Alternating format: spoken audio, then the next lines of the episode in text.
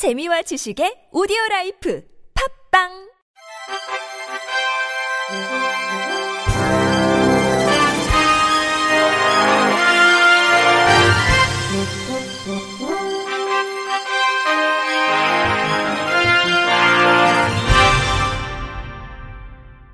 청취자 여러분 안녕하십니까? 8월 10일 수요일 KBRC 뉴스입니다.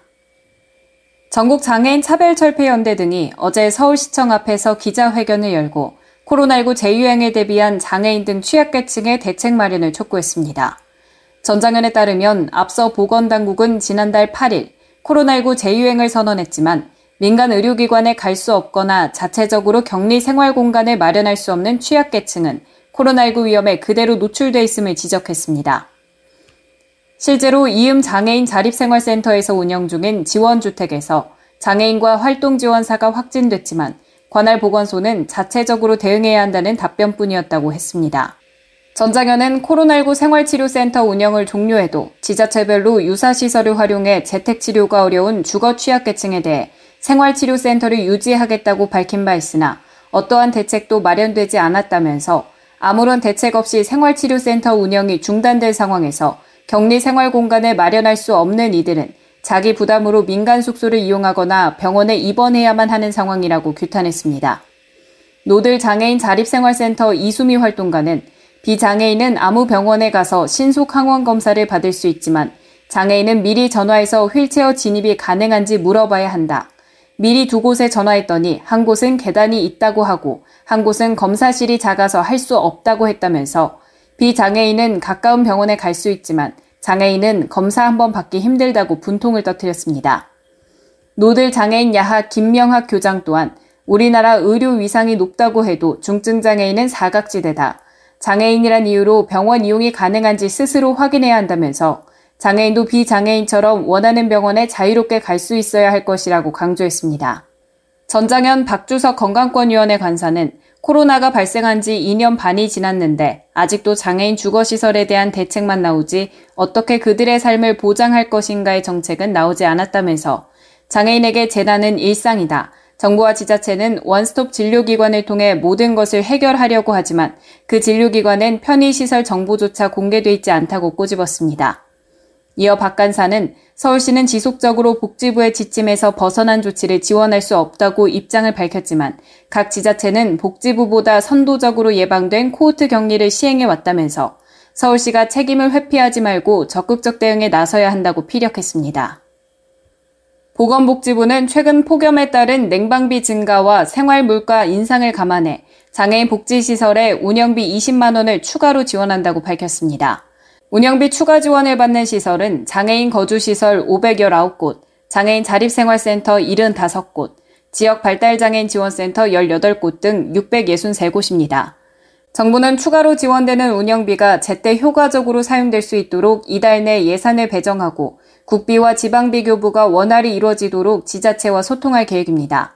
연민섭 보건복지부 장애인 정책국장은 냉방비 지원이 장애인 복지시설 거주자나 시설 이용자, 종사자들이 여름을 나는데 도움이 되길 바란다고 말했습니다. 한국 승강기 안전공단은 서울시각 장애인 연합회와 함께 시각장애인 맞춤형 승강기 갇힘사고 대응 요령에 대한 스티커 부착 사업을 실시한다고 밝혔습니다. 승강기 공단 서울 동부지사는 승강기 갇힘사고 대응 요령을 큰 글씨와 점자로 표시된 스티커로 제작 후 엘리베이터 내부에 부착해 갇힘 사고 발생 시 시각장애인들이 신속하고 안전하게 대응할 수 있도록 했습니다. 시각장애인 승강기 갇힘 사고 대응 요령은 호출 버튼 눌러 구조 요청, 7자리 승강기 번호 알려주기, 승강기 번호 부착 위치, 구출자 지시에 따를 것, 문 강제 개방 않기 등 5개 항으로 되어 있습니다. 공단 서울 동부지사와 서울시각장애인연합회는 지난 4일 시각장애인들이 많이 거주하고 있는 중구 소재 아파트 74대 승강기 부착을 시작으로 관내 복지시설과 관공서 및 다중이용시설까지 확대해 부착하기로 했습니다. 공단 송성철 서울지역 본부장은 점자 승강기 주의 표지를 통해 시각장애인이 안심하고 승강기를 이용할 수 있었으면 좋겠다며 앞으로 장애 여부와 상관없이 누구나 안전하고 편리하게 승강기를 이용할 수 있도록 더 많은 관심을 기울이겠다고 말했습니다. 서울시각장애인연합회 한현욱 상임이사는 공단의 시각장애인을 위한 많은 관심과 배려에 감사드린다며 시각장애인 연합회도 승강기 사고 예방과 안전이용 문화 확산에 도움이 되도록 노력하겠다고 말했습니다. 장애인 사격 월드컵 대회가 오는 15일 경남 창원 국제사격장에서 막을 올립니다. 세계 장애인 사격연맹이 주최하고 대한장애인 사격연맹이 주관하는 이번 월드컵에선 20개 종목 경기가 열리며 단체전을 포함해 총 40개의 금메달을 놓고 전 세계 19개국 236명이 참가해 실력을 겨룹니다. 이번 대회는 내년 아시안 장애인 게임과 세계 선수권 대회, 2024 파리 패럴림픽 출전에 필요한 최소 자격 점수를 받을 수 있는 국제 대회입니다. 개최국인 우리나라에선 지난해 도쿄 패럴림픽에서 10m 공기 소총 복사 은메달, 입사 동메달을 획득한 박진호와 같은 대회 소총 3자세 동메달리스트 심영집이 메달을 노립니다. 한국 선수단의 목표는 금메달 6개, 은메달 8개, 동메달 9개로 종합 3위입니다. 장애인 사격 월드컵은 패럴림픽과 세계선수권대회 다음으로 규모가 큰 국제대회로 대한장애인 사격연맹은 올해를 시작으로 2025년까지 4년 연속 국내에서 월드컵을 개최하기로 했습니다. 넷마블이 운영하는 장애인 조정선수단이 충주 탕금호에서 열린 전국 장애인 조정대회에서 메달 19개를 획득했습니다. 넷마블 문화재단은 이달 5일부터 6일까지 충주 탕금호 조정 경기장에서 열린 2022 충주 탕금호 전국 장애인 조정 대회에서 선수단이 금메달 7개, 은메달 10개, 동메달 2개를 획득했다고 밝혔습니다.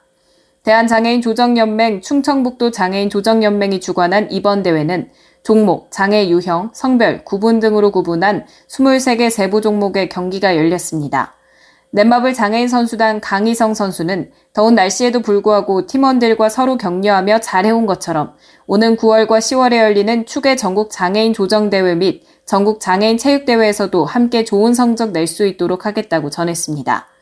올해 새로 합류한 배지인 선수는 최선을 다해 다음 경기 준비해서 앞으로 더 좋은 모습 보여드릴 수 있도록 하겠다고 말했습니다. 넷마블 문화재단은 장애인 체육진흥 및 장기적 자립 지원을 위해 2019년 3월 게임업계 최초로 장애인 선수단을 창단했습니다. 전남 광양에 장애인 e스포츠 훈련 시설이 문을 열었습니다. 포스코 1% 나눔재단에 따르면 지난 5일 광양시의회 백성우 부의장, 포스코 1% 나눔재단 천성현 사무국장, 광양시 장애인체육회 박종선 상임 부회장 등이 참석한 가운데 장애인 e스포츠 훈련 시설 개관식을 가졌습니다. 광양국민체육센터 내 마련된 광양장애인 e스포츠 센터는 리그 오브 레전드와 배틀그라운드 등 다양한 e스포츠 경기를 개최할 수 있는 최고 사양의 컴퓨터 10대를 갖췄습니다. 또 센터를 이용하는 장애인들의 편의성을 높이기 위해 이동용 슬로프와 손잡이를 설치하는 등 장애물 없는 e스포츠 훈련 환경을 구축했습니다. 광양시 장애인체육회는 대한장애인 e스포츠 연맹 회원을 대상으로 우수 선수를 발굴 육성하고 타 지역 e스포츠 선수들과 친선 경기 등을 개최할 계획입니다. 포스코 1% 나눔재단 천성현 사무국장은 포스코 1% 나눔재단은 디지털 시대에 적합한 장애인 지원 사업을 강화하고 있다며 장애인 e스포츠 센터 구축을 통해 장애인 인재 육성에 실질적인 도움이 되도록 하겠다고 말했습니다. 포스코 1% 나눔재단은 광양에 이어 오는 9월에는 포항에도 장애인 e스포츠 센터를 구축할 예정입니다. 끝으로 날씨입니다. 내일은 전국으로 비가 확대되겠고 산사태와 저지대 침수 등 비 피해 없도록 계속해서 철저한 대비가 필요하겠습니다. 모레까지 충청 남부와 전북 북부에 250mm 이상, 그 밖에 충청과 경북, 전북에도 80에서 200mm가 예상됩니다. 서울을 비롯한 중부에도 20에서 80mm의 비가 내리겠습니다. 비가 내리면서 더위는 누그러지는데요. 서울의 아침 기온 23도, 강릉은 25도 예상됩니다. 한낮엔 서울 27도, 부산 31도, 제주 35도로 남해안과 제주의 더위가 계속되겠습니다. 이번 비는 모레까지 이어지다가 다음 주 초반에 중부를 중심으로 다시 내리겠습니다. 날씨였습니다. 이상으로 8월 10일 수요일 KBRC 뉴스를 마칩니다. 지금까지 제작의 권순철, 진행의 최유선이었습니다. 고맙습니다. KBRC